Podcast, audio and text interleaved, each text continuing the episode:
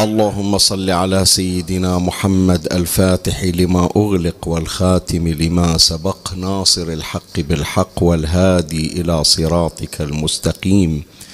وعلى آله الطيبين الطاهرين حق قدره ومقداره العظيم لتعجيل فرج إمامنا صاحب العصر والزمان أرواحنا لتراب مقدمه الشريف الفداء ولشرف النبي وآله لإمامنا الحسين وأخيه أبي الفضل وأختهما الحوراء ولمولاتنا أم البنين صلوات الله عليهم أجمعين بنية التوفيق في هذا المجلس وقضاء الحاجة المتعسرة وشفاء المرضى سيما لمن سألونا لأجلهم الدعاء ولروح والدي وموتاي وموتاكم ولمن مات على الإيمان للمنسيين ومن لا يذكره ذاكر ولا يترحم عليه مترحم ولاستضافة أرواح أهل البيت صلوات الله عليهم أجمعين في مجلسنا هذا لنورانيته والتوفيق فيه.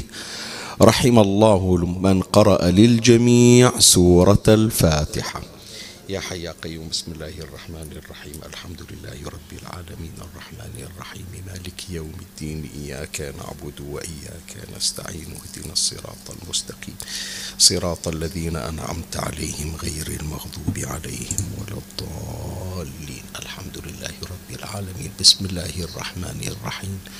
قل هو الله أحد الله الصمد لم يلد ولم يولد ولم يكن له كفوا أحد. اللهم عجل لوليك الفرج والنصر والعافية وانصره نصرا عزيزا وافتح له فتحا يسيرا وهب له من لدنك سلطانا نصيرا. رب اشرح لي صدري ويسر لي أمري واحلل عقدة من لساني يفقه قولي. يا كاشف الكرب عن وجه أخيه الحسين اكشف كربي بجاه أخيك الحسين نادي عليا مظهر العجائب تجده عونا لك في النوائب. كل هم وغم سينجلي بولايتك يا علي يا علي يا علي يا أبا الغوث أغثني يا فارس الحجاز أدركني بلطفك الخفي ولا تهلكني. يا مولاتي يا فاطمة بنت محمد أغيثيني يا سيدتي صلى الله عليك يا سيدي ويا مولاي يا رسول الله. صلى الله عليك وعلى آلك الطاهرين.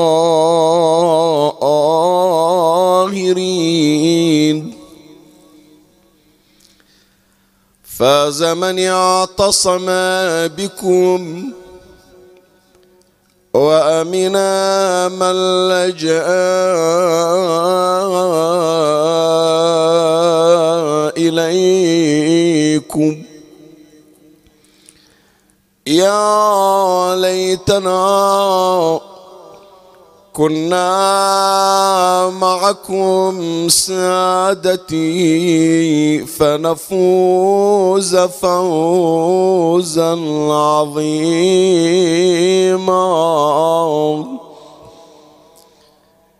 يا غريب يا,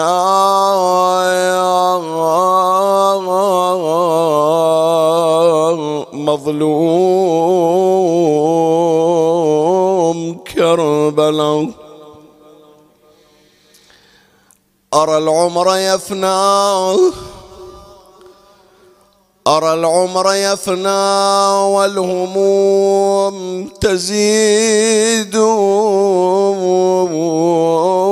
وجسمي يبلى والسقام جديد. أرى العمر يفنى أرى العمر يفنى والهموم تزيد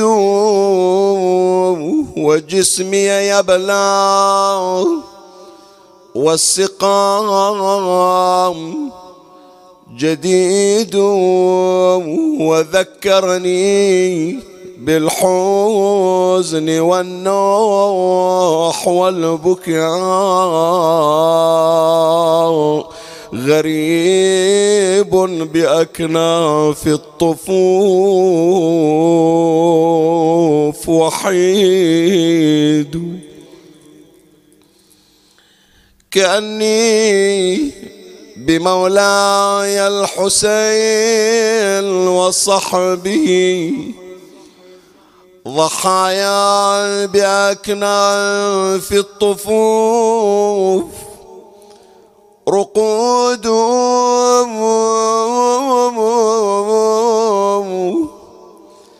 وساق السبايا من بنات محمد يسوقهم قاسي الفؤاد حقود. وساق السبايا من بنات محمد يسوقهم قاس الفؤاد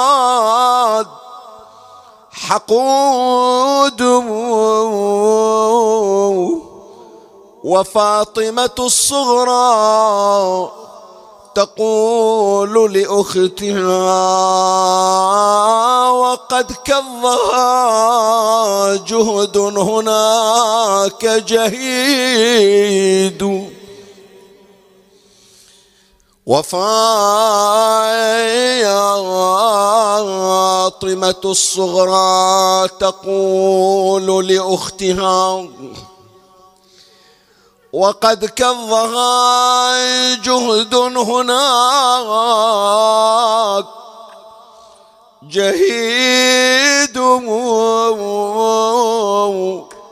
أيا أخت أيا أخت أيا أخت قد ذابت من الشمس مهجتي سليحاتي الأضعان أين يريد؟ أويلي. أيا أخت أيا أخت قد ذابت من الشمس مهجتي سليحاتي الأضعان أين يريد قفوا ساعة بالنوق لا تزعجونها. وريضوا لمن بالطاف خاب ظنونها. يختي يسكن على المطية ركبيني أنا العزيزة شلون بالبر تتركيني ما أقدر على قطع المسافة تعرفيني. وحسرتي وأنا غريبة وأجنبية. سكنة على الناقة تحن وتدق صدرها. تجذب الونة وتصد للطفلة بنظرها. كل ما تنادي يا علي سبها وزجرها. ويقول سكت من البكايا الخارجية. قالت لذب نفسي من الناقة للتراب ما أقدر أشوف أختي قلبها من الشمس ذاب. والمشتكى لله ولابويا داحي الباب. ورد الرجس لها وكبده ملتضيه إيش سوى إيش سوى؟ عدو وجاي إلى طفله إيش سوى؟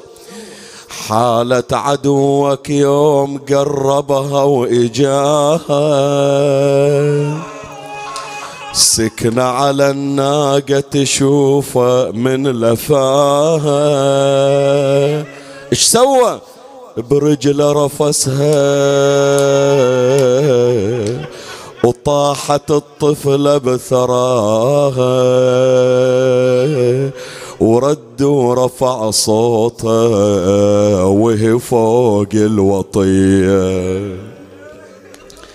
على وين نزل الصوت؟ على الظهر على المتن على الراس. قال ما خلى مكان كل مكان على عينها على راسها على ظهرها. قامي تلوى الصوت والطفلة على القاع نوب على الهامة ونوب فوق الأضلاع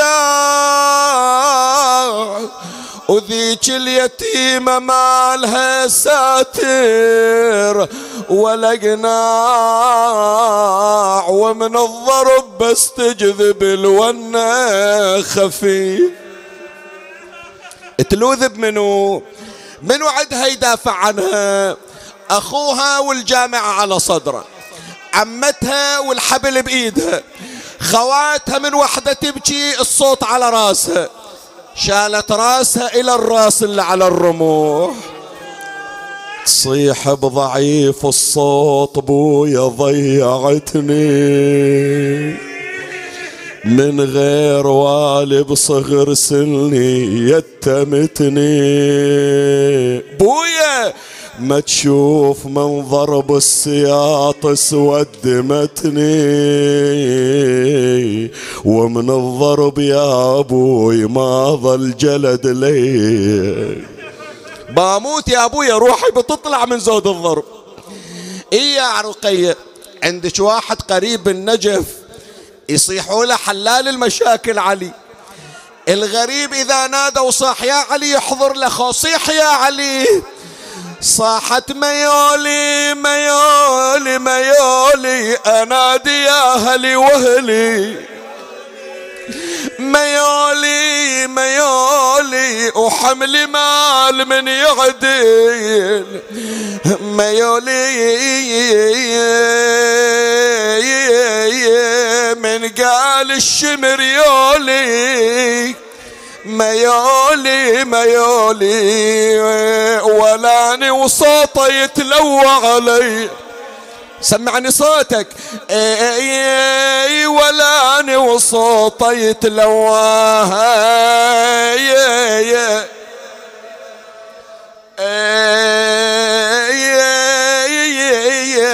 عليه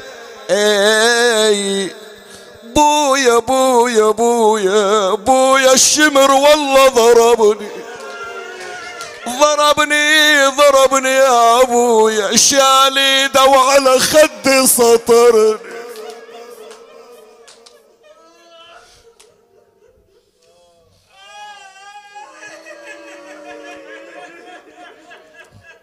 إنا لله وإنا إليه راجعون.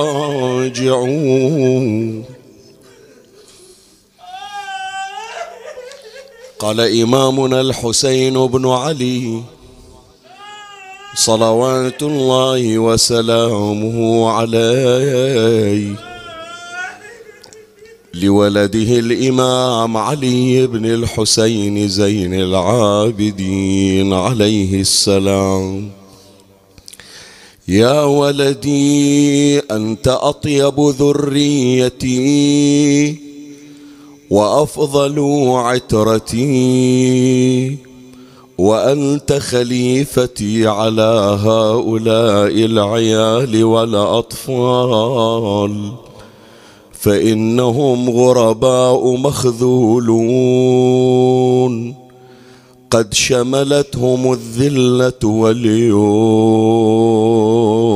وشماتة الأعداء. ونوائب الزمان. سكتهم إذا صرخوا وآنسهم إذا استوحشوا. وسل خواطرهم بلين الكلام. فإنهم ما بقي من الرجال من يستأنسون به غيرك. ولا أحد عندهم يشكون إليه حزنهم سواك. دعهم يشموك وتشمهم. ويبكوا عليك وتبكي عليه.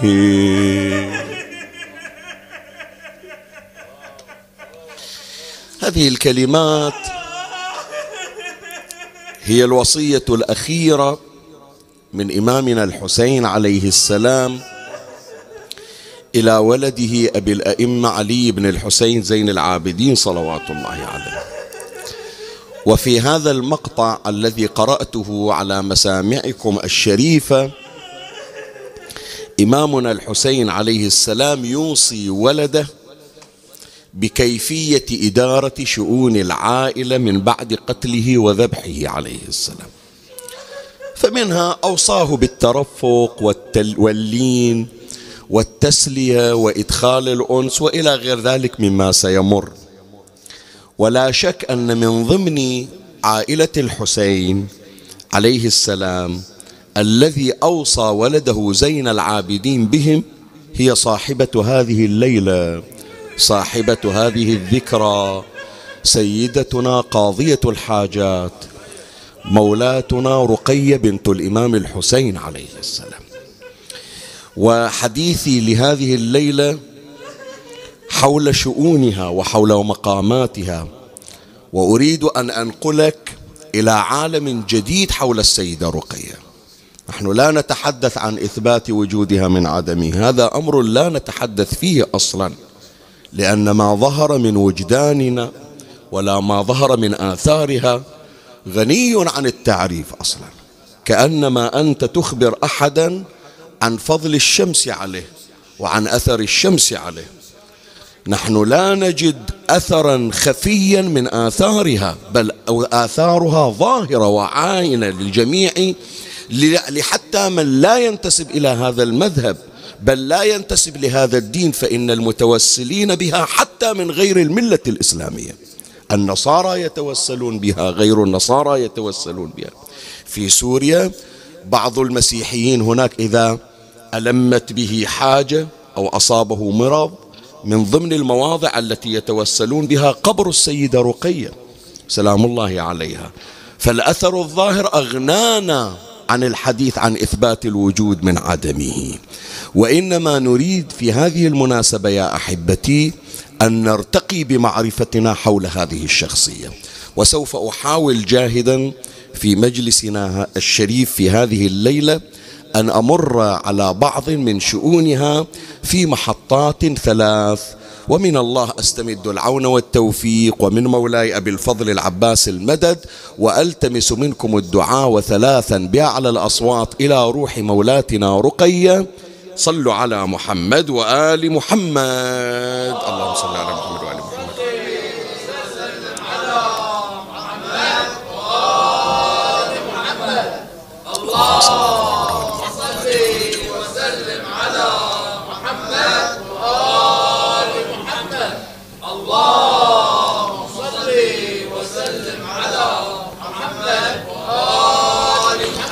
ثلاث محطات نتحدث خلالها عن شؤون مولاتنا رقية بنت الإمام الحسين عليه السلام. أما المحطة الأولى رعاية المعصومين لها.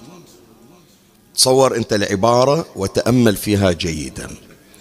الذي يتكفل به المعصوم الذي يرعى شؤونه المعصوم. ما له من الشأن ما له من المقام ما له من المنزلة. ما هي قيمته؟ حتى يقوم المعصوم بنفسه برعاية شؤونه وبالإشراف عليه خلنا نمر في هذه المحطة لنبين كيف أن المعصومين عليهم السلام اهتموا بشؤون السيدة رقية وأول المعصومين هو أبوها إمامنا الحسين بن علي سلام الله عليه. شوف العبارة التي قالها الإمام الحسين عليه السلام لأن هذه النقطة الأولى من هذه المحطة يعني الرعاية الحسينية تهمني مو فقط أنه أعرفك عن كيفية الرعاية الحسينية للسيدة رقية لا.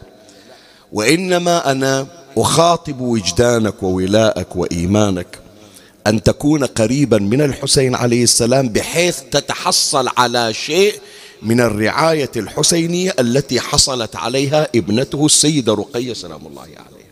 فالليلة اعتبر نفسك بأنك بحاجة إلى رعاية بحاجة إلى إشراف بحاجة إلى تولي أمور. أنت تجد نفسك حائرا في كل شؤون حياتك في رزقك في صحتك في علاقاتك في مشاكلك فيما إلى ذلك في كل شؤونك. لا ترى نفسك قد وصلت إلى حد الاكتفاء. انظر إلى نفسك طفلا صغيرا كطفولة السيدة رقية. الآن واحد يريد يسافر يوم واحد. يروح افرض إلى السعودية أو يروح إلى مكان ويرجع إلى البحرين. يقول يمكن يحتاجون البيت إلى شيء. ما يطلع إلا متصل إلى أخوه إلى قريبه دير بالك على البيت راح أغيب يوم يومين خاف يحتاجون شيء. مع العلم البيت مجهز. شلون أنت تخلي طفل عمره ثلاث سنين في بر وتمشي عنه؟ يصير تخليه من غير رعاية؟ زين. أنت الآن في معترك الذنوب والمعاصي كأنما أنت طفل صغير ضائع في بر. من أبوك؟ صاحب الزمان. أرواحنا لتراب مقدمه الشريف الفداء. من أولياؤك؟ محمد وآل محمد صلوات الله عليهم. وصلى على محمد وآل محمد. فهذه الليلة في ذكرى شهادة مولاتنا رقية بنت الحسين عليه السلام. خاطب حبيب قلبك خاطب عشيقك خاطب معشوقك الحسين عليه السلام. قل له سيدي مو بس رقية هم أنا. بل مولاتي رقية عندها مدد مع الله تبارك وتعالى. عندها اتصال وثيق بالله بحيث هي تغدق على من سواها. نحن نعيش بكرامات وبركات وفيوضات يا صلوات الله عليها. بس أنا لكثرة ذنوبي لكثرة, لكثرة المعاصي لكثرة الآثام أبقى حائرا في هذه الدنيا. فأنا أعتبرني طفل مثل بنتك رقية الطفلة وكما أضفيت عليها من الرعاية من أكون حتى أحصل على عين رعايتها. بس تنسم علي وتنفس علي يا أبا عبد الله بأنفاسك.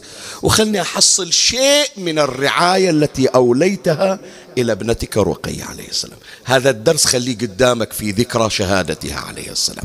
خلنا نشوف الإمام الحسين عليه السلام كيف كان يرعى ابنته رقية عليه السلام. شوف العبارة اللي نستفيد من عندها كيفية الرعاية الحسينية إلى سيدتنا رقية. يقول لابن زين العابدين عليهما السلام يقول ما بقي من الرجال من يستأنسون به غيرك؟ يحكي ويا ابنه. يقول الآن خلاص من أروح أنا وأنذبح؟ بعد ما ظل من الرجال أحد إلا أنت. شوف العبارة ما بقي من الرجال من يستأنسون به غيرك ولا أحد عندهم يشكون إليه حزنهم سواك. الرعاية الحسينية في أمرين. أول أمر الحسين عليه السلام أنيس المستوحشين. إيه؟ هذا عنوان خليل الحسين أنيس المستوحشين. إحنا عندنا هذا الأنس يا أحبائي. وهذه من نعم الله علينا. ترى لا واحد يقول أنا ما عندي شيء أنا مفلس أنا الدنيا كلها علي. لا أنت عندك نعم تجهلها. ما تعرف قيمتها. واحدة من عندنا شوف الآن اطلع إلى المستشفيات. ليش أقول لك اطلع؟ أنت بنفسك يمكن شايف. أول ما إجت هذه الجائحة وكثير من أحبائنا اللي كانوا في المحجر وصاير لهم قرابة أسبوعين مثلا ما يلتقون بأحبائهم حتى الممرض قليل من يجي. يستأنس بشنو؟ شوف شغل الموبايل قام يسمع تعزية على الحسين عليه السلام. مر عليكم أنه بعض اللقطات وبعض المشاهد كان بعض الممرضين من يحاول يخفف الآلام على المرضى شو يسوي؟ كان يجي يشغل لهم شيء من النعي شيء من اللطم. ليش يا جماعة؟ ليش؟ لأن أنسه بالحسين عليه السلام يخفف عليه آلام الدهر مهما كانت. أنا أنقل لكم تجربتي. أول إفاقتي من الغيبوبة في المرض قبل خمسة سنوات. أول إفاقتي. بعد هذا صدري كله من الحالق إلى أسفل السرة كله مفتوح. زين وأكثر من علة وأكثر من مرض. والآلام موجعة مبرحة. الله يذكرها بالخير بعض الممرضات. والله من ذاك اليوم إلى الآن ما ملتقي بها بس أذكرها وأدعو لها. هي خففت علي بشنو؟ كانت تجيب الموبايل تشغل النعل كنا نقرأ في أيام عاشوراء في يوم السابع من المحرم. ليش؟ بلسم بلسم. من وين جايبينه؟ لأن الحسين عليه السلام هو أنيس المستوحش. فعبارة الإمام الحسين عليه السلام إلى ولده زين العابدين يقول أنا اللي كنت أدخل الأنس على ابنتي رقية والآن من أنذبح وأروح منه إلهم. فماكو أنيس غيرك. فواحد من الرعاية الحسينية يا إخواني أن الحسين في كل وحشة هو ذكره أنس مجاورته أنس. صارت عليه ضائقة حس الدنيا كلها متراكمة عليه يفرج عن نفسه وين؟ قال أروح إلى كربلاء. بس أجي عند الحسين عليه السلام هذا الهم ذاك الألم كله كله يزول. وهذا مو مجرد تكهنات لا لا الروايات تشير إلى هذا المعنى. يقول الإمام الحسين عليه السلام قتلت مكروبا. في أول العبارة أنا قتيل العبرة. قتلت مكروبا وحق علي أن لا يزورني مكروب إلا أرجعته إلى أهله فرحا مسرورا. يجيني ضايق خلقه. بس يشوف القبة الذهبية. بس يوصل عند شباكي. خلاص أموره تنفرج. الهم اللي بقلبه كله يزول فواحد من الرعاية الحسينية لابنته بأنه كان يفيض عليها من الأنس. الصورة الثانية من الرعاية الحسينية هذا جدا جميل يا إخواني. يمكن مطلب أول مرة أثيرة ما متعرض إلى ما أذكر أني تعرضت إلى في مجالس سابقة. شوف عبارة الإمام الحسين عليه السلام ولا أحد عندهم يشكون إليه حزنهم سواك. يعني سابقا إذا واحد من عائلتي يريد يشتكي المن يشتكي؟ إلي. زين قد واحد يقول شيخنا خو ليش يشتكون للحسين؟ يشتكون إلى الله تبارك وتعالى. يعقوب النبي لما فقد ولده يوسف عليهما السلام اشتكى إلى منه هو نفسه يعقوب.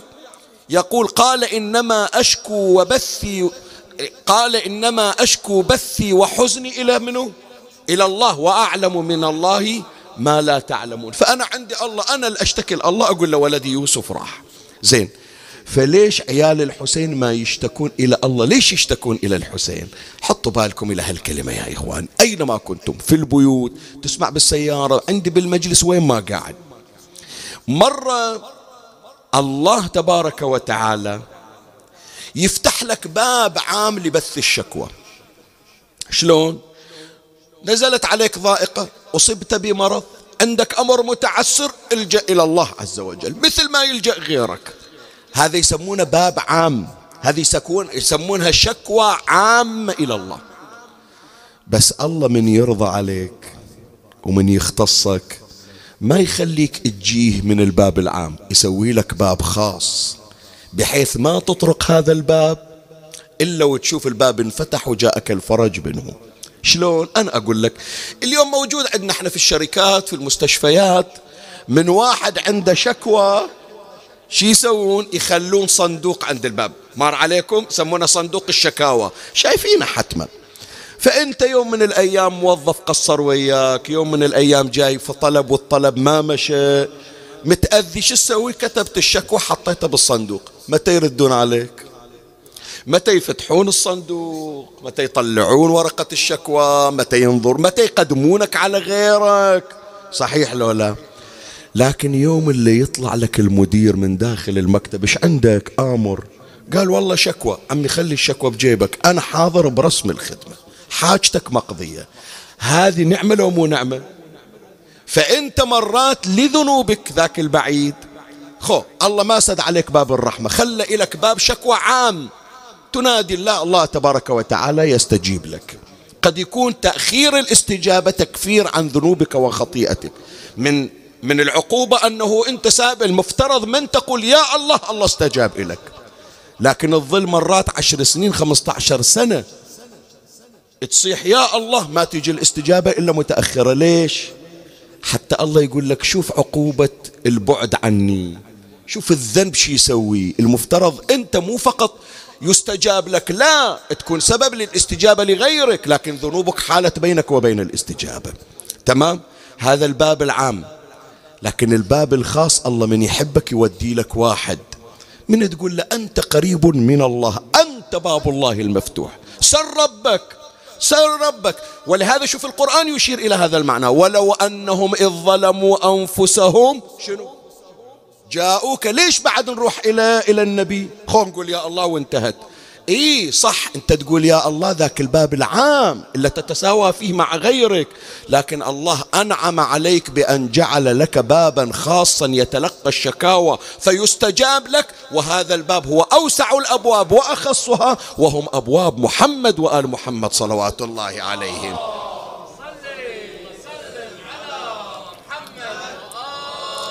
فواحدة يا إخواني من الرعايات الحسينية إلى مولاتنا رقية المستفادة من العبارة أن مولاتي رقية من تريد تشتكي إلى الله. تروح مباشرة إلمن إلى أبيها الحسين عليه السلام. فلما مضى أبوها الحسين صار الباب الثاني البديل بعد باب الحسين منه هو؟ باب زين العابدين. يعني تقول تكون الآن أنت الباب مالي. رقية متعودة من تريد تناجي الله تأتي عن طريقي. الآن أنا راح أروح فأنت تكون الآن ممثل لي. هذه هي يا إخواني صورة من صور رعاية المعصومين وهي الرعاية الحسينية. من وراء هذا أريدك الليلة تحاول تتلبس بما تلبست به مولاتي رقية. تصير قريب من الحسين عليه السلام. تصير عندك علاقة عشق مع الإمام الحسين بحيث يوم اللي تريد تشتكي تشتكي للحسين. ويوم اللي تحس بغربة وما حد إلك. هذه اللي زوجها خلاها هذه اللي مرته خلته هذول اللي أصحابه مشوا عنه هذا اللي طلع من الشغل طردوه. يقول منو يلي في الدنيا؟ ما عندي أحد. عندك الحسين باب الله المفتوح. واللي عند الحسين هو غني. الغنى الإلهي هو غنى الحسين عليه السلام. الله إذا أنعم على أحد بشيء أنعم عليه بحب الحسين صلوات الله عليه. هذا واحد من صور الرعايات. رعاية المعصومين رعاية الحسين عليه السلام. الرعاية الثانية المعصوم الثاني الذي كان يرعى مولاتنا رقية من هو؟ إمامنا زين العابدين عليه السلام. الرعاية السجادية. زين شو يسوي لها الإمام زين العابدين؟ هذه وصية الإمام الحسين إلى شوف واحدة منها التسلية. من يقول للإمام الحسين عليه السلام سلي خواطرهم. يعني خاطر بنت رقية مكسور أنت يكون تسلي. طيب المعصوم بماذا يسلي الخاطر؟ واحدة منها الدعاء. دعاء المعصوم مستجاب. الثاني منها الاستشفاء المريض من يجي مكسور خاطرة إلى المعصوم. يسليه المعصوم فينزل الله تبارك وتعالى عليه الشفاء. بعد شنو؟ شوف إجت الملائكة تسلي فمولاتنا الزهراء عليه السلام بعد رحيل النبي صلى الله عليه وسلم شلون كانت الملائكة تسلي الزهراء؟ تبين لها مقاماتها. الملائكة تجي إلى مولاتنا الزهراء عليه السلام بعد رحيل أبيها النبي صلى الله عليه وآله فتبين إلها شقد إلها مقامات في الآخرة شقد لأولادها المعصومين شقد لشيعتها ومحبيها. فمن يجي الإمام زين العابدين يسلي خاطر رقية. بشنو؟ يبين إلها مقامها عند الله. شأنها راح تكون إلها قبة كما لأبيها الحسين عليه السلام قبة. وراح يكون إلها مزار كما لأبيها الحسين عليه السلام مزار. هذه من ضمن صور التسلية السجادية إلى مولاتنا رقية. بعد الأنس يدخل عليه وإلا بالله عليك منو يا أناس؟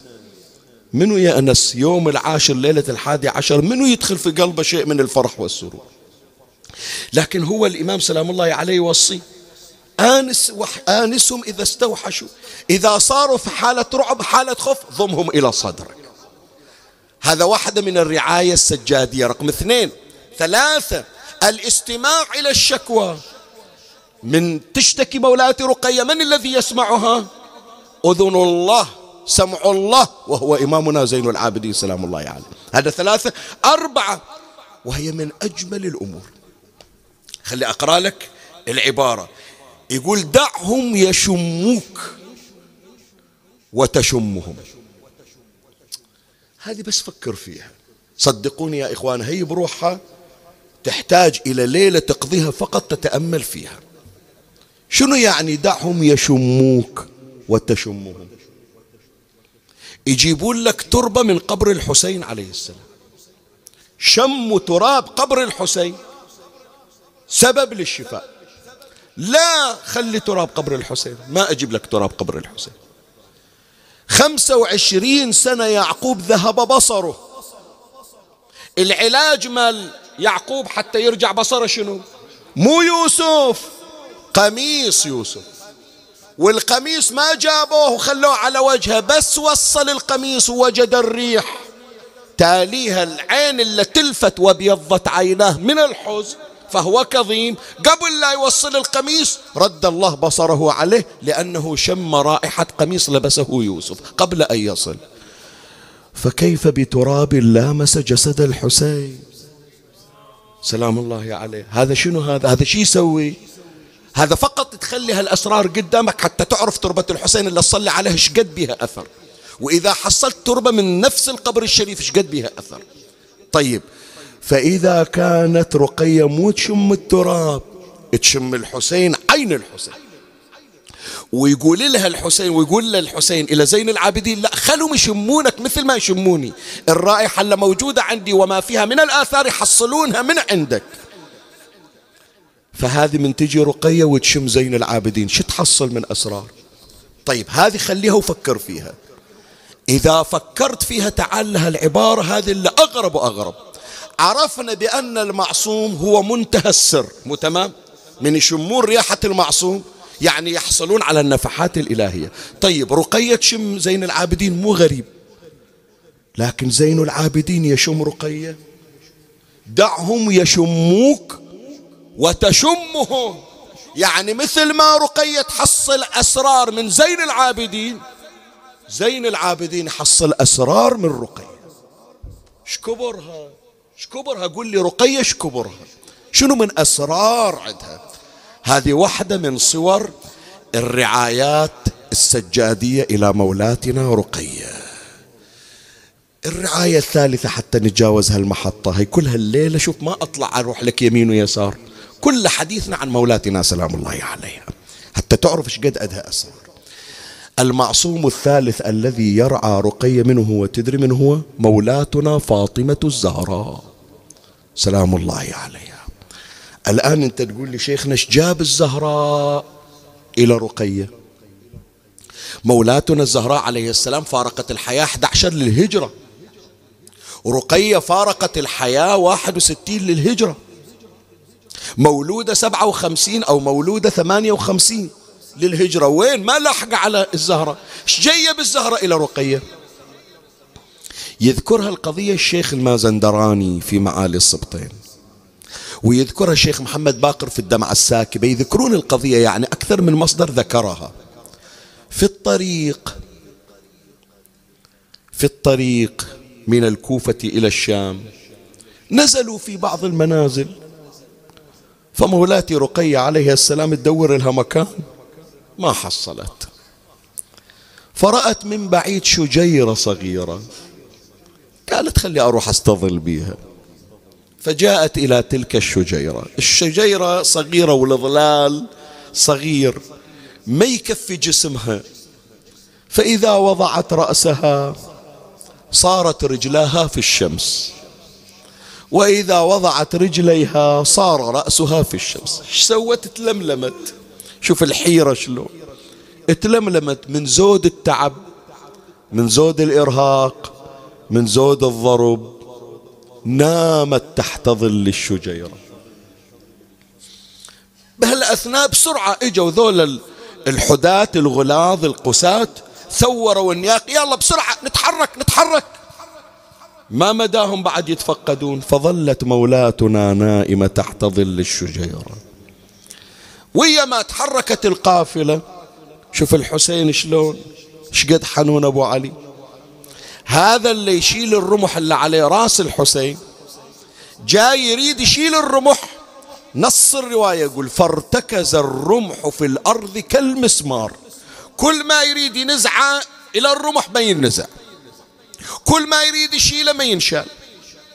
إجا واحد من الأعداء عند حامل الرأس. هاش عندك يلا تحرك. قال والله ما أدري. الرمح وين ما نروح أركزه وأجي أشيله. الآن الرمح مرتكز بالقاع ما يريد يتزحزح. قال خلي أعاونك إجي هذا الثاني ويا حامل الرمح الأول. يريدون يحركون الرمح ما يتحرك. صاحوا على ثالث. يريدون يحركون الرمح ما يتحرك. اجتمع أربعون رجل كلما راموا أن يحركوا الرمح من موضع أبدا كالمسمار ما يتحرك. شو نسوي؟ راحوا يسألون. زجر بن قيس قال اسألوا علي بن الحسين فهو أعلم بأبي. هذول أسرار أصحاب أسرار هم يعرفون بعضهم.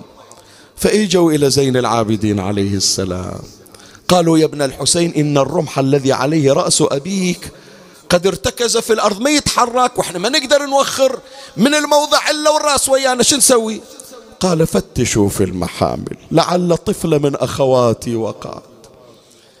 زين وين الآن ندورها؟ قال عمتي زينب هي تتكفل. عمة نزلي أنت المسؤولة بعد. أنت المسؤولة عن الضعن. قالت يا ابن أخي زين وين أدور؟ بار شاسع.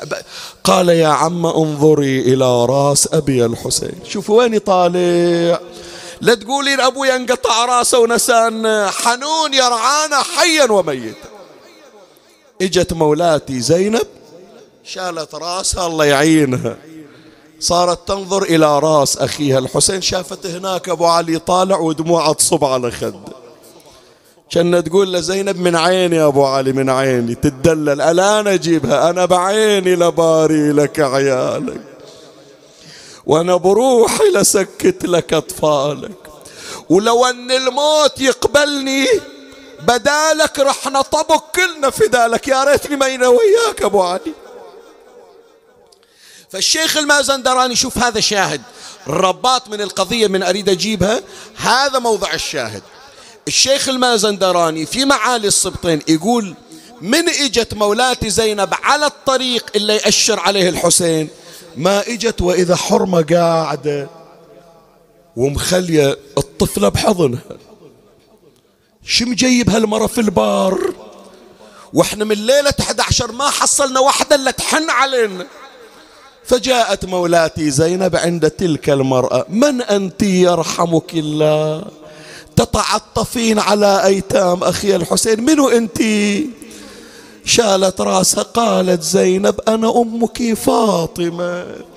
أتظنين أني أغفل عن أيتام ولدي الحسين؟ شقد مقامها رقية راقي للزهرة تحضر روحها حتى تدير بالها على رقية فهذه المحطة الأولى بينت لك كيف أن مولاتي رقية عليه السلام مشمولة برعاية المعصومين. خلي أجي وياك الآن إلى المحطة الثانية. هذه شوية وإن كنا إحنا الليلة مكسورة قلوبنا على هاليتيمة الصغيرة لكن كلنا أصحاب حوائج وهذه باب من أبواب الحوائج. الليلة إن شاء الله تقدم حوائجك إلها. أصحاب الأمراض المرضى اللي عندهم مرضى اللي عندهم حوائج صار لها سنوات متعسرة متعذرة. خلي يطرقون باب السيدة رقية ويشوفوا مولاي إذا كان مولاتي رقية يرعاها زين العابدين يرعاها الحسين ير... ترعاها الصديقة الزهراء ترعاها عمتها الحورة. هذه شنو عندها من كرامات الحسين؟ هذه شنو عندها من أسرار المعصومين؟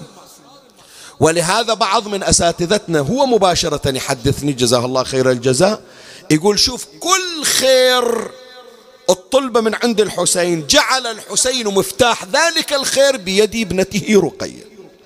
فمن تطلب شيء من عند الحسين اطلبه بواسطة رقية ما يرد لها طلب. ولهذا صار العلماء يعرفون هذه القضية اللي أذكرها لك الآن. تأكد هذه الحقيقة بأن الحسين عليه السلام حبا منه إلى رقية فإنه يسوق الخير للسائل ويأتيه الخير على يد ابنته رقية بنت الحسين. شيخ عباس القمي سامعين عنه أحد العلماء القديسين الثقات يسمونه الثقة القمي. المحدث الثقة الشيخ عباس القمي صاحب كتاب مفاتيح الجنان. شيخ عباس القمي عنده ولد أكبر أولاده يسمونه ميرزا علي أغا علي. رجل من أهل العلم وخطيب منبر ورجل نزيه نظيف معروف. بوثاقته بإيمانه بالتزامه عند كثير من القضايا والكرامات. ابن الشيخ عباس ميرزا علي القمي ابن شيخ عباس القمي. كان مقيم في طهران وهو من الخطباء المعروفين. يوم من الأيام ميرزا علي القمي أصيب بمرض في الأحبال الصوتية. وكان هذا قبيل شهر رمضان. وصوته تأثر القضية اللي أذكرها لك يذكرها أحد فقهائنا المجتهدين. شيخ عبد الكريم الحائري موجود على قيد الحياة الله يذكره بالخير. هو ينقل القضية. أصيب شيخ علي القمي بمرض في الأحبال الصوتية. وصار عنده ألم والألم مبرح بحيث حتى كلام ما يقدر يتكلم. فعرض نفسه على الأطباء. كل ما يعرض نفسه على الأطباء يقولون له وضعك شوية صعب. ويحتاج أنه تقلل من الكلام. إلى أن نصحه الطبيب قال له شوف شيخ علي أصلا لا تتكلم. لازم لأن الكلام يأذيك الأحبال الصوتية كنت تتأذى. فإحنا نعطيك أدوية علاجات ومع الدواء مع العلاج يكون ما تتكلم. زين شلون يعني أنا؟ وضعي شلون؟ عائلتي أسرتي الجماعة اللي عندهم مسائل شرعية اللي عندهم استخارات إيش أسوي؟ قال له إما أنه تكتب لهم أو بالإشارة. كلام لا تتكلم. زين المدة قد؟ قال المدة غير مقررة. ستة أشهر سنة يكون ما تتكلم. وفعلا شيخ علي بن شيخ عباس القمي ظل مدة شهور ما يتكلم. زين كل ما قرب موسم شهر رمضان تصير عنده مجالس أكثر من مجلس. ألح على الأطباء أنه ها شوفوا تحسنت حالتي لو لا يقولون لا لا وضعك مثل ما هو بل ازداد لا تتكلم. قراية لا تفكر فيها أصلا. فصار في حالة استياء. يوم من الأيام شيخ علي القمي صلى صلاة الظهرين وسد باب الغرفة وتوجه إلى الله بالحسين الشهيد سلام الله عليه. قال أنا طول عمري خادم للحسين عليه السلام. يعني معقولة هي الخدمة مي منظورة؟ من, من ريحانة رسول الله. خلي أتوسل بالحسين. اجتهد في التوسل بأبي عبد الله. اجتهد بالتوسل بالحسين عليه السلام بحيث تعب. يعني من زود الحاجة الآن يقول لي شيخنا شلون يتوسل وتعب؟ إيه ما طحت بحاجة ماسة وشفت شلون. يعني اللي صاروا في حوائج أشبه بالميؤوس منها اللي يقولون للأطباء بعد اغسل إيدك مريضك ما يقوم تعرف من يتوسل شنو يصير حالة. إحنا يمكن لأنه مترهين مثل ما نقول أه ندعو دعاء عام ونطلع. ليش؟ مو حرقة لنا الحاجة. شيخ علي متأذي بحيث اجتهد وتعب من كثرة التوسل. هو يقول غمضت عيني. غمضت عيني أنا أشوف نفسي في هذه الغرفة اللي مصلي فيها صلاة الظهر في بيتنا. لكن كأنما الغرفة قد امتلأت بالضياء والأنوار. الحجرة الحجرة صارت مليانة ضياء ونور. فوقع في قلبي بأنه الحسين راح يجي عندي بالحجرة. ببركة هذا التوسل راح يجي الحسين ويسمع شكواي. يقول فعلا بينما أنا كذلك وإذا بنور قد لمع وضياء قد سطع إذ دخل حجرتي سيدي الحسين بن علي سلام الله عليه.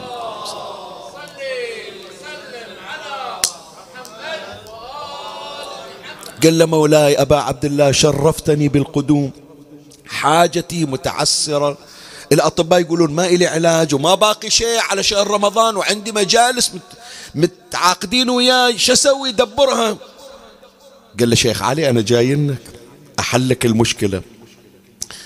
قال له تتفضل علي يا سيدي. قال له بس أريد من عندك شيء. قال له مولاي عيني إلك بس تتدلل. شو تريد من عندي سيدي؟ أمرني. قال شوف باب حجرتك منو قاعد؟ قال نسيبنا. قاعد عند باب الحجرة نسيبنا سيد مصطفى الطباطبائي. هذا زوج أختي يقول ماخذ بنت شيخ عباس القمي. قال قوم يا شيخ علي روح إلى نسيبك سيد مصطفى وقول له يقرأ على بنتي رقية. أنا جاي متعني إلك أريد أسمع تعزية على بنيتي رقية. غريب هذا الفقيه فقيه موجود الآن بكربلاء شيخ عبد الكريم الحائري من يذكر القضية ويمر على هالعبارة يقول الغريب اليوم أكو البعض اللي ينكر وجودها وبينما الحسين يأنس بذكر ابنته رقية. هو يقول الحسين جاي إلى راح تشوف الأثر الآن جاي يقول بس أريد أسمع تعزية على بنيتي رقية. يقول شيخ علي قلت له سيدي نسيبنا سيد مصطفى مو خطيب. شلون يقرأ؟ قال أنت روح وراح تشوف راح يقرأ لك. يقول أنا قمت تحركت رحت عند الباب سيد مصطفى نسيبنا الطباطبائي القمي قاعد. قلت له أغاي مصطفى؟ قال بلي شيخنا. قال أريدك تقرأ لي على مولاتي رقية. قال أنا ما أقرأ أنت اللي تقرأ أنت الخطيب. قال إيه أنا موديني إلك الحسين. ويريد من عندك تقرأ على السيدة رقية. يقول فصار سيد مصطفى يقرأ. وأنا أسمع. هو يقرأ ويبكي. وأنا أستمع وأبكي. ونور الحسين واقف يسمع مصيبة رقية بنيته ويبكي. يقول بحيث أسمع مصيبة ونعي ورثاء ما سامعنا طيلة حياتي. بهالأثناء أثاري من زود حرارة المجلس اللي أشوفه بالرؤيا. أنا أبكي وأصيح. فكيت عيني وإذا عيالي من حولي. بابا بابا شيخ علي صاير. قال ليش جيتوا حركتوني؟ أنا قاعد بمجلس هم كلهم ذول صلوات وكذا. أثاري صار ينطق ببركة مولاتي رقية عليها السلام.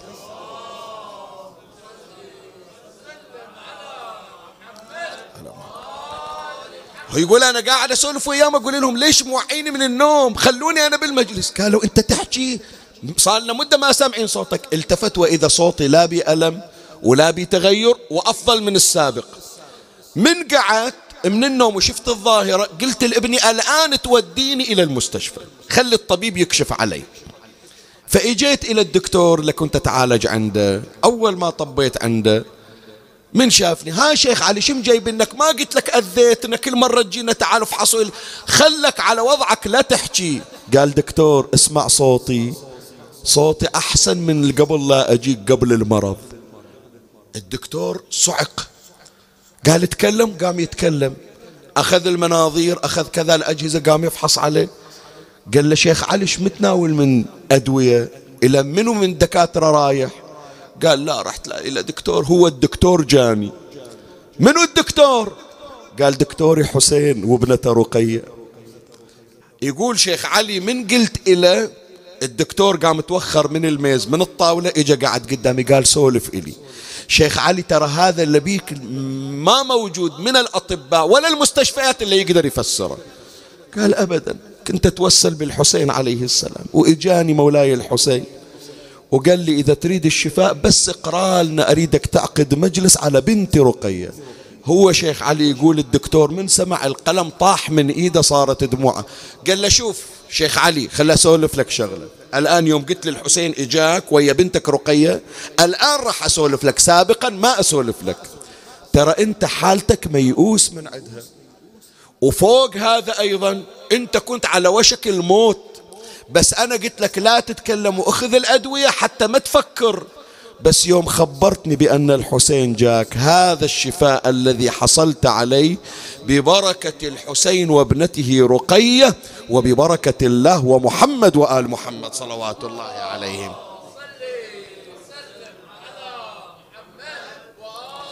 فمولاي الكريم مولاتنا رقية عليه السلام لما كانت تحت عناية المعصومين وتحت رعايتهم أفاضوا عليها من كراماتهم ومعاجزهم. فهي باب نطرقه ونرى الخير الإلهي عن طريق هذا الباب الذي هو من أبوابهم صلوات الله عليهم. المحطة الثالثة والأخيرة وهي ختام المجلس الشريف. عنوان المحطة الثالثة. هل أن السيدة رقية لا تعلم بمقتل أبيها الحسين عليه السلام؟ الليلة كل الخطباء الليلة وباكر يقولون بأن السيدة رقية كانت لا تعلم بمقتل أبيها الحسين وأن عمتها زينب عليه السلام أخفت عليها. ومن يجيبون قصة الطشت وهي تقول إلى عمتها الآن أريد منك والدي. وجابوا لها الطشت وما تدري لا. هذه المعلومة لابد أن تتبدل. هذه الآن اللي في بالك أن السيدة رقية كانت لا تعلم عن أبيها وأن أسرتها قد أخفوا عليها مقتل الحسين عليه السلام. هذه لابد أنه تنحيها. ليش؟ لأن لو كانت السيدة رقية طفلة اعتيادية حتى الطفل الاعتيادي يشعر. حتى الطفل إحنا بنفرض بأن السيدة رقية طفلة كسائر الأطفال. حتى لو طفلة كسائر الأطفال سوف تعلم بمقتل الحسين. من وين؟ أنا أقول لك. أول أمر يا إخواني مقتل الحسين تسبب بتغييرات كونية. الشمس كسفت السماء أظلمت النجوم ظهرت في رابعة النهار. الدم كان من تحت الحجارة التغييرات الكونية الكل شافها بس رقية ما شافتها. هذا شلون يصير؟ لم يخفى على أحد حتى في الموسوعة البريطانية بأن ذيك السنة التي قتل فيها الحسين عليه السلام في يوم العاشر وجدوا الحليب قد تحول إلى أحمر. ما بقي أحد إلا وعلم بمقتل الحسين. شلون السيدة رقية في واقعة الطف ما شاهدت هذه التغييرات؟ على الأقل ما استفسرت شنو سببها. هذا واحد. زين. الآن أنا أسألك طفلك من يشوف الوضع تغير عليه يسأل لو ما يسأل؟ طيب البارحة أبويا الحسين موجود عمي العباس موجود أخوي علي الأكبر موجود. اليوم 24 ساعة ما دارت شمر موجود زجر بن قيس موجود عمر بن سعد موجود. شلون؟ ما أسأل جابهم ذولا طببهم عندنا بالخيمة. زين ضربت رقية ما سألت شلون أنضرب أبويا مو موجود. يدافع عني وين راح أبويا؟ القضية يا إخواني إذا أخذناها نعم عاطفيا يمكن إحنا من باب التفجع. بس الوقائع تدل على هذه التغيرات الكونية والتبدل الذي جرى من بعد مقتل الحسين من ذل الأسر وقوفهم في المجالس دخولهم في الخرائب وجود أشخاص أجانب يضربونهم. كل هذا تعرف حتما حتى الطفل العادي يعرف بأن شيء مو طبيعي صاير. تمام لو لا؟ هذا اثنين. ثلاثة. هذه يمكن أولادنا ما يعرفونها بس نحكي ويا الآباء. الطفل بقد ما تعلق بأبيه من يصير عنده تعلق زايد بأبوه. يشعر بحالات أبيه ما شايف أنت؟ خلي أسولف الآن. الأمهات والآباء يعرفون من أتكلم. إيش أقصد؟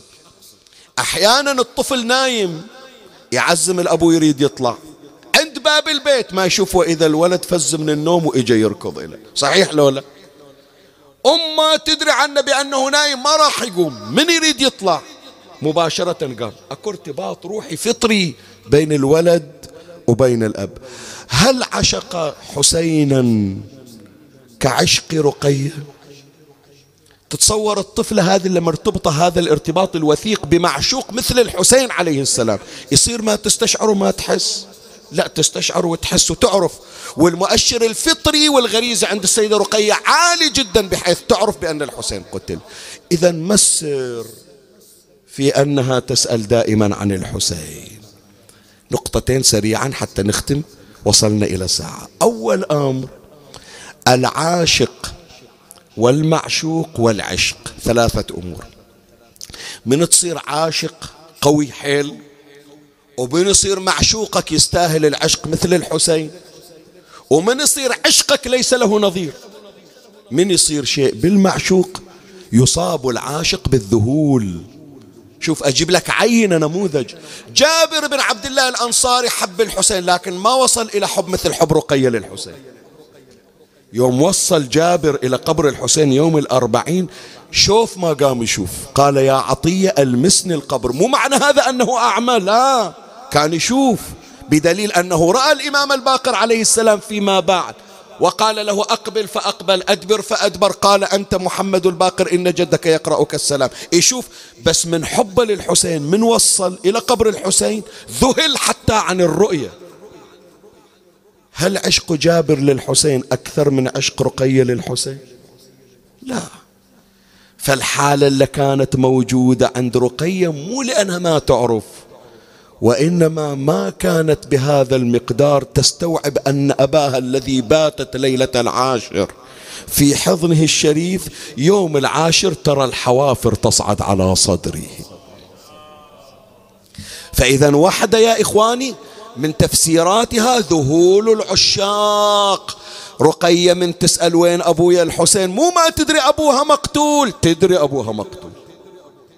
لكن من زود حبها لأبوها ما مصدقة أبوها الحسين يروح من عندها. وهذا كان سبب عشقها وحبها للحسين هو الذي قتلها.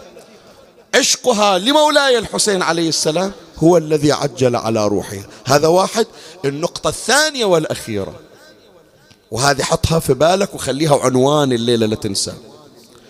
مولاتنا رقية عليها السلام هي أول شهيدة من شهداء الرثاء الحسيني. خطباء المنبر النعاة على الحسين الذين أثاروا البكاء على الحسين أول قربان لهذا الخط أول شهيدة من هي؟ رقية بنت الحسين. سوت مولاتي رقية اللي ما حد قدر يسويه. أنا أقول لك سوت مولاتي رقية إلا ما حد قدر يسويه. قالت والله لا أسوي مجلس. وفي وين؟ في مركز العاصمة الدمشقية. في مركز الحكومة. واليوم اللي يحاولون يبرؤون ساحة قاتل رقية يقولون ما مسوي شي سواه غيره. خلي يقولون إلنا هالطفلة إيش موتها؟ من تروحون إلى الشام وتشوفون قبة. قبة منو هذه؟ مرة عمرها تسعين سنة يقول لك لا طفلة عمرها أربع سنوات. هالطفلة اللي عمرها أربع سنوات إيش موتها وهي غريبة؟ غير صاحب ذيك البلدة والدراسة أبوها إلها وقتلها. سوت ما حد سواه. أقامت مجلس عزاء. وهذا المجلس العزاء يا إخواني أنا اليوم قاعد أفكر أصفن وأفكر. زين أسألكم سؤال خلاص راح نختم حتى هذه الورقة راح أضمها بس هي رقية اللي تبكي على الحسين؟ سؤال أسأل. بس هي رقية اللي تبكي على الحسين في الشام؟ سكينة يعني ما تبكي؟ خوات الحسين ما يبكن؟ نساء الحسين ما يبكن؟ زين شنو السر في بكاء رقية لما أزعج حاكم الشام إلا بكاء؟ شنو السر؟ ليش يوم ما يوم بكوا بالخربة ما انزعج؟ وهو بقصرة إلا رقية يوم اللي بكت. شنو من أسرار؟ شنو من أسرار؟ بحيث ما قدر يصبر بحيث ما قدر يتحمل. ثم وين يا جماعة؟ انت فكر الآن أنا أسألك. هذه أريد أريد إن شاء الله من تروح الليلة. إلى البيت قول إن شاء الله مشروع قادم إذا رحت إلى زيارة مولاتي زينب عليه السلام. خلك واحد عد قبر السيدة رقية وإنت أوقف في الجامع الأموي لأن قصر حاكم الشام هناك في الجامع الأموي. وقول لذاك صاحبك اللي واقف عند قبر رقية أريدك ترفع صوتك بأقصى صوت. شوف يوصل الصوت هناك لو ما يوصل. وين يوصل يا جماعة؟ حتى لو يوصل صوت خفيف جدا. هالطفلة اللي عمرها أربع سنوات وضعيفة. ومنحولة وجوع وعطش. شنو من أسرار في صوتها بحيث حاكم الشام ما قدر ينام؟ وليس إلا أنه صوت الحسين الحقيقي. يعني مو صوت اعتيادي لا صوت حقيقي. ظل يتقلب وهي تبكي. زين شو اللي بكاها ليش بكاها هو بس ذاك اليوم بكت هو من يوم العاشر تبكي. بس باكر باكر أو الليلة نص الليل شو اللي خلى مولاتي رقية تبكي أكثر من قبل؟ خليها الآن انتقل وياك إلى عالم المأساة. طبت بنات رسول الله إلى تلك الخريبة. يقول السيد في اللهوف يقول العلامة المجلسي في البحار يقول الشيخ الصدوق في الأمالي ووضعوهم في محبس لا يكنهم عن حر ولا عن قر حتى تقشرت وجوه العلويات زين أول ما طبوا بالخربة المسؤولة منه زينب. كأنما مولاتي قامت تدور على النساء والأطفال. يا نساء يا أطفال أطلب من عندكم طلب ناما الليلة. ترى باكر ورانا دخلت دواوين ترى باكر ورانا وقفة مجالس. ترى باكر يدورون بينا بالأسواق. ترى باكر يرمون علينا الأحجار. كل وحدة حطت راسها نامت. يستعدون الباكر. إلا رقية مولاتي. ظلت قاعدة. كأنها مولاتي زينب تسألها ها رقية أشو ما راضية تنامين؟ شنو السبب؟ قالت عم شلون أنام؟ شلون تنامين؟ حط إيدك جوا خدك ونامي على صوب اليمين. قالت يا عم لا أستطيع ضربني شمر بالصوت على بطني صوب اليمين ما أقدر أنا. اي ما لازم صوب اليمين؟ نامي صوب اليسار. قالت لا ركلوني في خاصرتي ما أقدر. اي نامي على ظهرك ظهري مورم. اي تعالي تعالي رقية خلي خليك بحضني وأنا أنيمك. الظاهر ذيك الليلة تجلى حسين لرقية. هذا هو سبب البكاء العالي. شمت ريحة الحسين نظرت إلى أنوار الحسين. نص الليل أفاقت من غشوتها أفاقت من نومها. عم وين أبويا أبوك راح أبوك مو ويانا. قالت لا إجاني. إصرارها ليش يا جماعة؟ إصرارها لأنها لمست وجود حسين. تقول له شفت تقول لها شفت شفت طب الخربة. ومر على أختي سكينة ومر على الرباب ومر عليكم واحدة واحدة بس أنا خلاني ما يجي بعد اسم الحسين وهم ملجومات. كل واحدة فزت من النوم صارت الخربة صيحة واحدة حسين. ويزيد يتقلب على فراش النوم ما يقدر ينام. إيش صاير عندهم؟ ليش هالضجة؟ قالوا طفلة من أطفال الحسين. تريد أبوها؟ مي راضية تسكت. قال يعني ما تسكت إلا إذا جبت الحسين؟ إي وين نجيبه؟ بكربلاء. قال هو الجسد بكربلاء لكن راس الحسين عندنا التفت إلى ذلك الحارس قال خذ راس الحسين إلى رقية يلا اطلبوا حوائجكم أحبائي. خليها القلوب المتعطشة اللي صار لها مدة ما لزمت الشباك. الليلة الليلة خليها تصير ليلة مميزة بحياتك. عظم الله أجوركم. أحسن الله لنا ولكم العزاء. فأقبل ذلك الجلواز إلى الخزانة التي فيها رأس الحسين. فتح باب الخزانة نظر إلى الرأس الشريف ودموعه تجري على خده. حنون أبو علي إن شاء الله يسمع صوتك ويشوف دموعك. ومثل ما راح إلى بنيته هم يجيلك أقبل ذلك الجلواز يا أهل الغيرة فقبض على الرأس من شعره. أين الصارخ وحسينا؟ وضع رأس الحسين في طشت من الذهب غطاه بمنديل أقبل يحمل الطشت الذي فيه رأس العزل دخل إلى الخريبة. النساء حول رقية. زينب تبكي زين العابدين يبكي. رفعت رقي رأسها نظرت إلى ذلك الجلواز. أقبل يحمل طشتا مغطى. قالت ما أريد زادكم طعامكم ما أريده. أريد ابويا الحسين.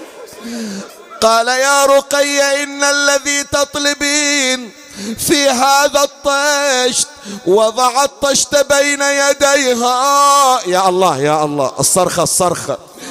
كشف الملديل عن الطشت وإذا بنور الحسين يشق عنان السماء.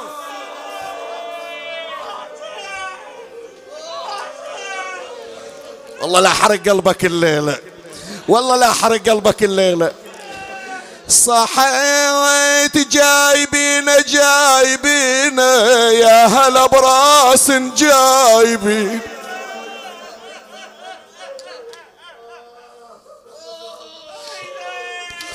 الزم قلبك شوية بعد لي شغل وياك. جايبين يا هلا براس. جايبين جايبين النور يسطع من جبينة جبينة. اسمعني إيش عنده متغير؟ علينا يدخل ولا يسلم. علينا وما سأل عن بنته سكين مو عادتك أبو علي من تدخل الخيمة شلونك رقية؟ شو ساكت؟ ما ترد علي. مدت يديها إلى رأس الحسين. أخذت الرأس من الطشت. قالت يا أبويا يوم فارقتني جبينك ما بي ضربة ليش عظم الجبين مكسور يا أبوي؟ بويا يوم فارقتني بسني على خدي يا أبويا. ليش اضراسك مكسرة يا حسين؟ بويا ليش ما ترد علي؟ أنا أحكي وياك. خلي أسولف لك شو صار على بنتك. يا ابويا ضلوعي توجعني من حاجي ومتني مورم من اصد لك. بويا برضاك لو غصب عليك ضربني الشمر وأنا حوال يا حسين. يا أبا عبد الله. تريده يحكي ما يحكي. قالت ليش هالضربة على الجبين؟ ليش سنونك مكسرة ما يجاوب. تقول له ضربوني يا أبويا ما يجاوب. قالت بويا ما تحكي؟ عندي حكاية تخليك ترد علي. انحنت على أذن الحسين. نادت بصوت ضعيف أبا ضربوا عمتي زينب.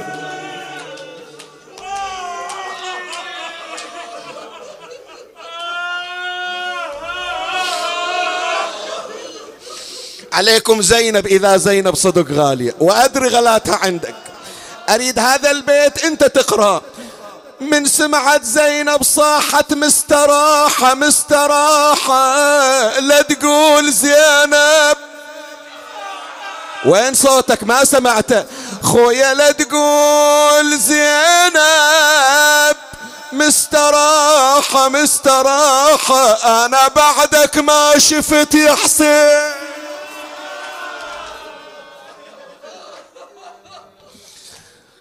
زينب قامت تدور على النساء والأطفال خلوها ويا أبوها. شال على قلبي صار لها شهر تسأل عن أبوها.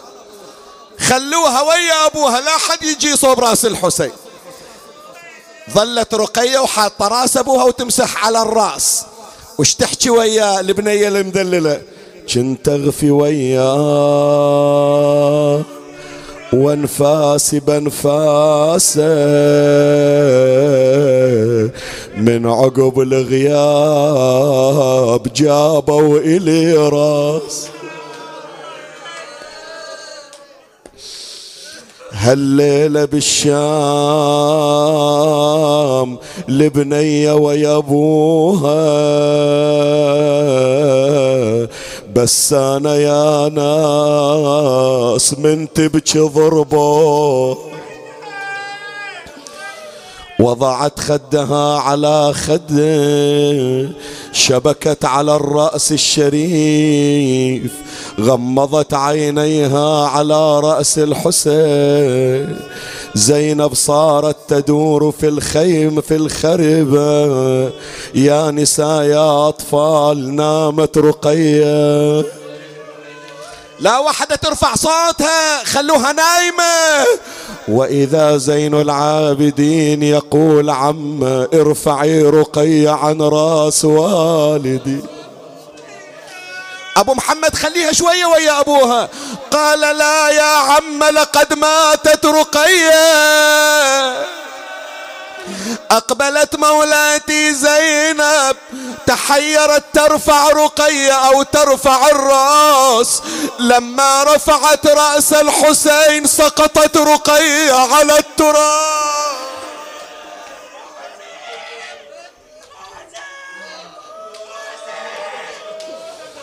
شنو من حنة شنو من ضجة شنو من عويل شنو من صراخ. بعد بعد خلاص راح نختم. أكثر من هذا رجعتونا العاشور. أرسلوا مغسلة تغسل رقية. قالوا غسلوها على قطعة من الخشب. لفوها بثيابها. لما جاءت الغاسلة أرادت أن تغسلها. رفعت يدها عن رقية. إجت إلى زينب زينب غسلوا ابنتكم أنتم غسلوها أنتم أنا ما غسلها إيه ليش خي بنية غريبة ما عندها والي ليش ما تغسلينها؟ قالت لما جردتها من ثيابها نظرت إلى أثر السواد على ظهري. خاف بنيتكم مريضة تعديني قالت زينب لا يا أخي ولكن هذه آثار صياط بني أمية يضربون لو نشقف بدينا الناس تتفرج.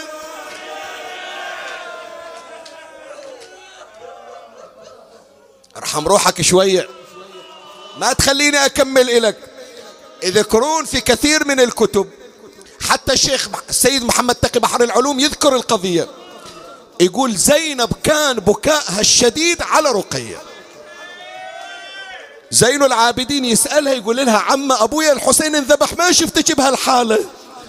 كانها تقول له أبو محمد يوم الأربعين من نرجع كربلاء وأول ما أوصل لقبر أبوك يقول لي يا زينب عاطنك أيتام ترجعينهم إلي سالمين. وين بنيتش أجاوب أبوك؟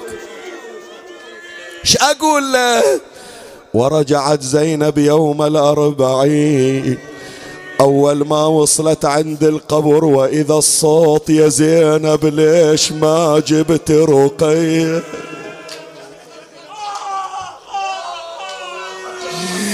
يا زينب ليش ما جبتي؟ رقية رقية أنا تمنيتك تجيبيها إلي. تقول يا حسين لا تعتب علي علي تراني دفنت بتك بدي إلا طلبوا من عند الحاجة وإلا المجلس مكتفي. إلا من البارحة واليوم هم يقولون شيخنا بمجلس رقية لا تنسى حاجتنا. أقرأ هذا البيت بنية الحوائج والمرضى اللي سألونا الدعاء. زينب راجعة من سفر. إلا يرجع من سفر لازم يجيب صوغة لأهله وما عندك واحد تحبينه بكثر الحسين. وين الصوغة يا زينب؟ قالت جايبة صوغة يا أبو علي.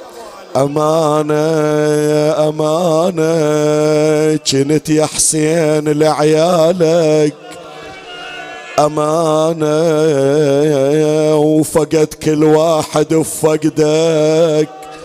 أمانة أبو علي إجيت وجبت لك بيدي. إيش جايبه؟ أنا إجيت وجبت لك بيدي. أمانة أمانة. جبت ثوب الذي تلبسه رقي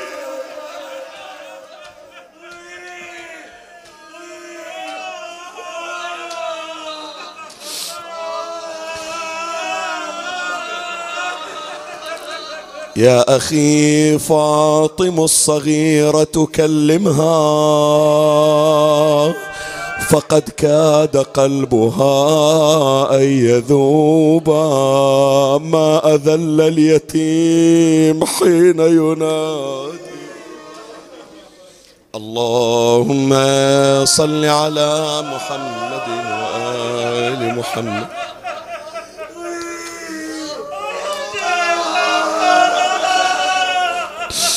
اللهم كن لوليك الحجة ابن الحسن صلواتك عليه وعلى آبائه في هذه الساعة وفي كل ساعة وليا وحافظا وقائدا وناصرا ودليلا وعينا حتى تسكنه أرضك طوى وتمتعه فيها طويلا. يا مدبر الأمور يا باعث من في القبور يا مجري البحور يا ملين الحديد لداود عليه السلام بجاه مولاتنا قاضية الحاجات رقية بنت الحسين. اقض حوائجنا وحوائج المحتاجين. فرج عنا وعن المؤمنين. اشف المرضى داوي الجرحى. اللهم فرج عنهم واكشف ما بهم من هم وغم. عجل فرج إمامنا صاحب العصر والزمان. شرفنا برؤيته وارزقنا شرف خدمته. اجعلنا من خلص حواريه وخدامه. وارزقنا تقبيل يديه وأقدامه ترحم على أموات وأموات الباذلين والسامعين والمؤمنين. أوصل لهم ثواب هذا المجلس وبلغهم ثواب الفاتحة مع الصلوات.